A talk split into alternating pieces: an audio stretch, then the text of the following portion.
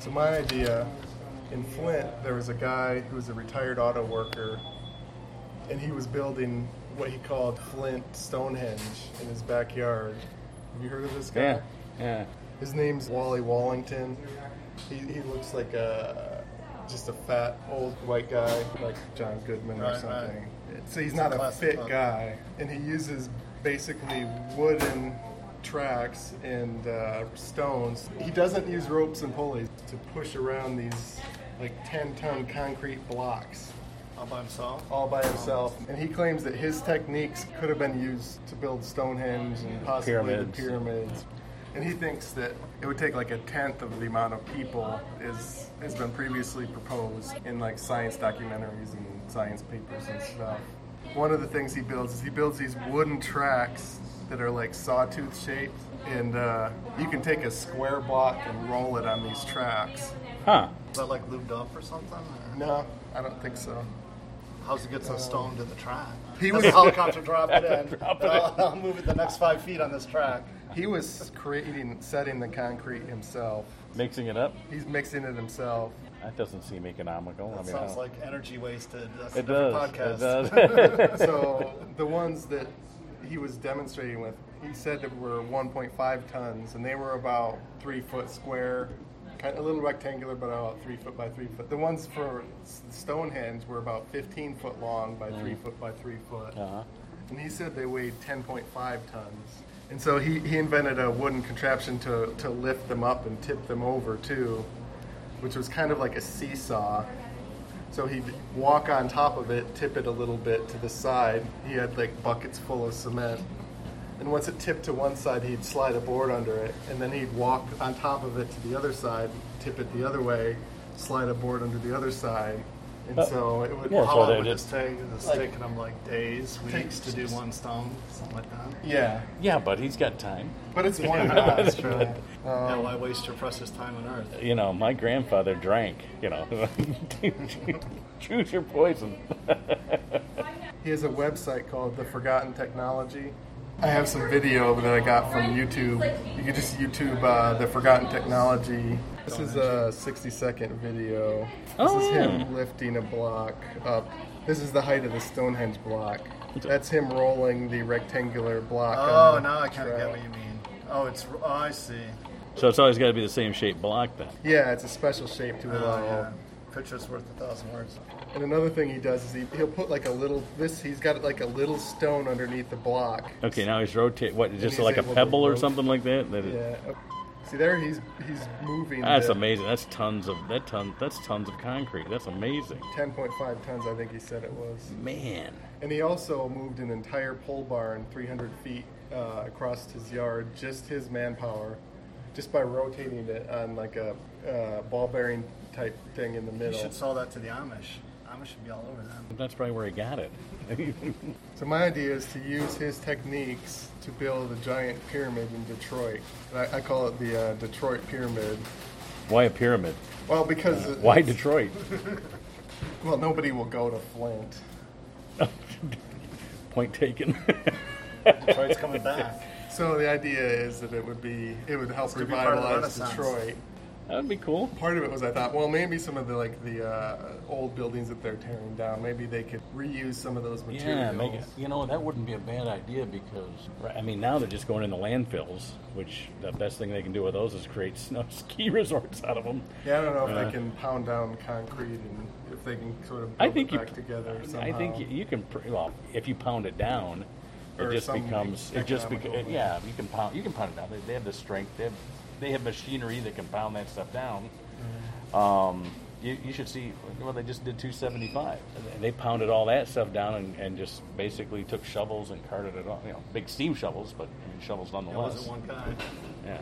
Yeah, it wasn't this guy. Could have been a lot cheaper. Could have been this for longer. Could have been this guy. He would have done it, but it would have taken 9 years. Yeah. That would have pissed people off.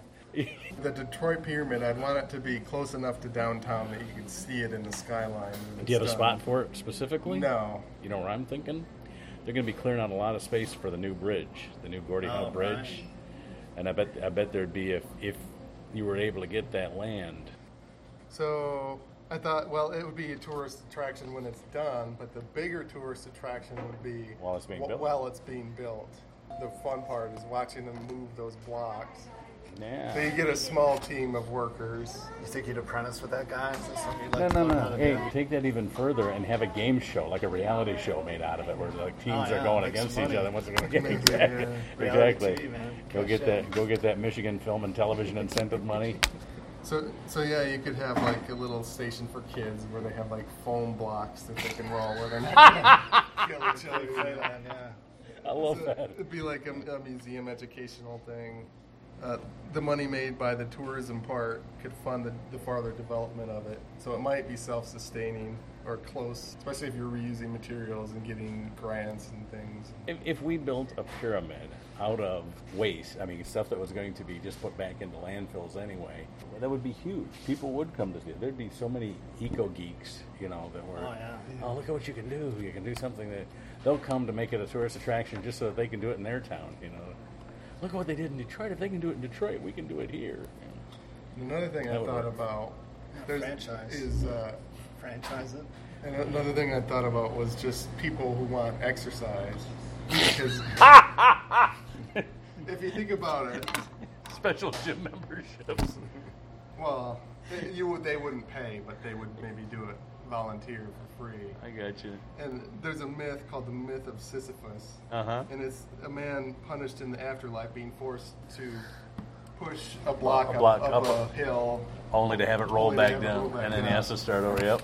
And if you look at what exercise is in a gym, you're basically using a machine to push a block up and down. But you don't even get the self-satisfaction of the delusion of getting something done as it's going up the hill. So it's even worse than Sisyphus. Might as well have all the energy to go to something. And part of the reason why your kids, hey, I built that pyramid. You can't. The reason why you go to gyms is because it's at a set location, and you can make it part of a routine, as opposed to like trying to do things to help people to get exercise, like Habitat for Humanity. There's no reliable way to build it into your routine because it's all over the place. Yeah. But if it's this place and it happens to be near where you live and you could make it part of your routine, people might be willing to volunteer, and then you could have like tourists could maybe help a little bit. They could get their name on a plaque or something if they helped. So what you really do is you go to the Make-A-Wish people and find out some kid that wants to like build a mini pyramid or something, like make it part of that, you know. Then you can attach your name to fundraisers and. That's right. And then after you get the pyramid built, you can have that as like the backdrop for a concert, you know, where anytime you're raising money for somebody somewhere, like there's a flood or an earthquake or something like that, you just have that pyramid in the background or something. Yeah, that's one thing I thought about Comerica Park. Could you put it somewhere where you can see it past the... Oh, I think you've got to make it big enough so that you can see it anywhere in the city. I mean, there's enough land and enough crap enough garbage that can be used. So I looked at where Comerica Park is, and the upper deck is pointing straight downtown and towards the river. So I tried to Google like abandoned buildings and see if there's any abandoned skyscraper blocks there. Now It's already bought up all the cheap land on the other side of the freeway. Yeah, and I'm telling you, you don't need an attraction there. I mean, there's 3 sports teams that play downtown. Major League Sports team. There's an art institute. There's 3 or 4 major worldwide corporations with their headquarters down there. There's all kinds of stuff. I'm thinking you could almost see if you could find out where the auto companies are looking, because Dodgetown and the border of Hamtramck in Detroit and the East Jefferson plant, those are all neighborhoods, and those are all places that had deteriorated so bad that they were able to buy those and get public domain authority over the ones that people wouldn't move. And you just take an area like that and just get a large one. You know, I'm thinking Brightmoor is an area like that now, where you just drive through there and you're going, you know, these people that still live here, why? You know, why don't they just get out and get something? Yeah, they're real stubborn. Like they'll try to get them in one area and they said no. Yeah, and this would be perfect for that. If you got this whole area, then what you're doing is, if nobody buys it, then you start your pyramid there. But start with the base, make it nice and wide, so you got places to go. I mean, you want to make it so that people can go inside of it, you know, like have an exhibit that people line up to go through it and climb to the top, so that when they see the top, it's like going to the top of Washington Monument and you can see, you can see six states from up here or something, that type of thing. But I mean, I think there's land that you can do that and make a pretty significant pyramid in Detroit. You're going to kill that guy, though. What guy's that? The old guy. I don't know. Oh, he's not going to do it by himself. We're not going to have him do it. I don't think he's going to give up Stonehenge. I know you're doing. Let him do Stonehenge in Flint. I'm talking about Tom Woolman's idea. He's got to learn from this. How many guys are doing this? I'm not sure this guy is still alive. His website is pretty old. I bought his video 10 years ago. Is he trying to teach? You bought his video? How to build a pyramid? I thought, well, this guy's cool. I'll support him a little bit. I bought his $15 DVD. I love you, Tom. That was so great. So one last thing on my idea. So I Googled Detroit Pyramid to see if anything came Anybody else has already done it.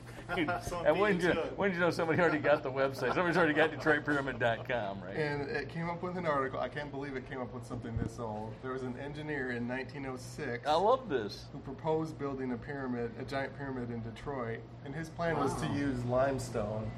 And I Googled Michigan limestone, at the time the biggest limestone mine in the world was in Michigan. Yep, I remember that. It's in northern Michigan. I remember that from school. That's the type of stuff they used to teach us in school.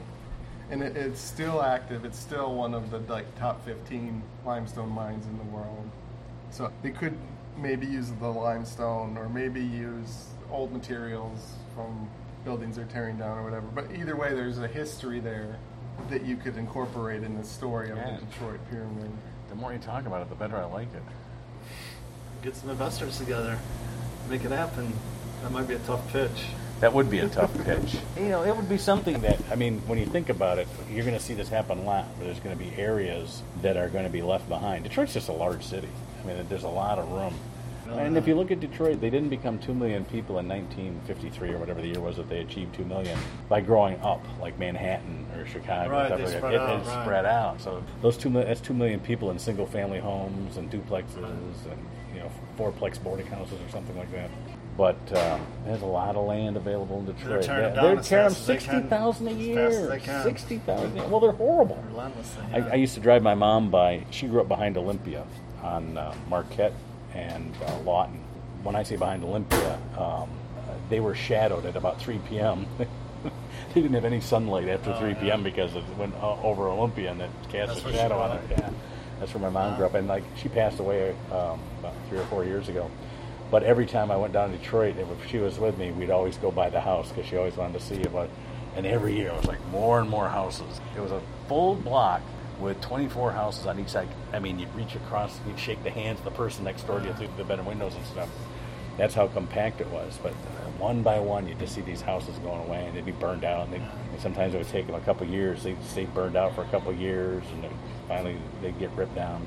And I went by there again recently, probably 4 months ago or something like that. The house is still up. That's scary. Was that a scary trip? I'm not afraid of anything in Detroit. The weirdest thing we had when Mayor Duggan first took office, and he had all the street lights out because he was going to replace them. I went to the east side, and there was all the lights were out. No businesses were in business. There was no houses that kept lights on. Poor people. I mean, these were abandoned houses, and there were no street lights. That was eerie. That was very eerie.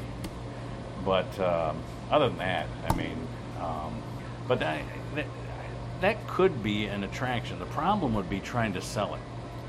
Yeah, invest. They'd rather put the money into a casino where it's just going to be open. Well, not just that, but it's like what you're doing is you'd have to go into a neighborhood and saying, look, your neighborhood is so bad that we can't even tear everything down and put an auto factory up. We can't even do that like we did for East Jefferson. Farms. You should see the farm. Have you been down there recently? No. Oh, I drove down. It's like an actual farm. Yes, they have mostly tree farms on the east side. I drove down Charlevoix, and where there had maybe been 18 to 24 houses. These lots were now Christmas tree farms, maple tree farms. They're basically those trees that you see at Home Depot. They're growing them in Detroit now, and it does. It's harder to steal a tree. I mean, that's why it's safer to grow that. It is hard to steal a tree. First, you got to steal the big. You got to steal the big claw machine to take the tree. Now you got to go to a Home and Garden. Yeah, you got to get a job. Exactly. You got to go to a Home and Garden show.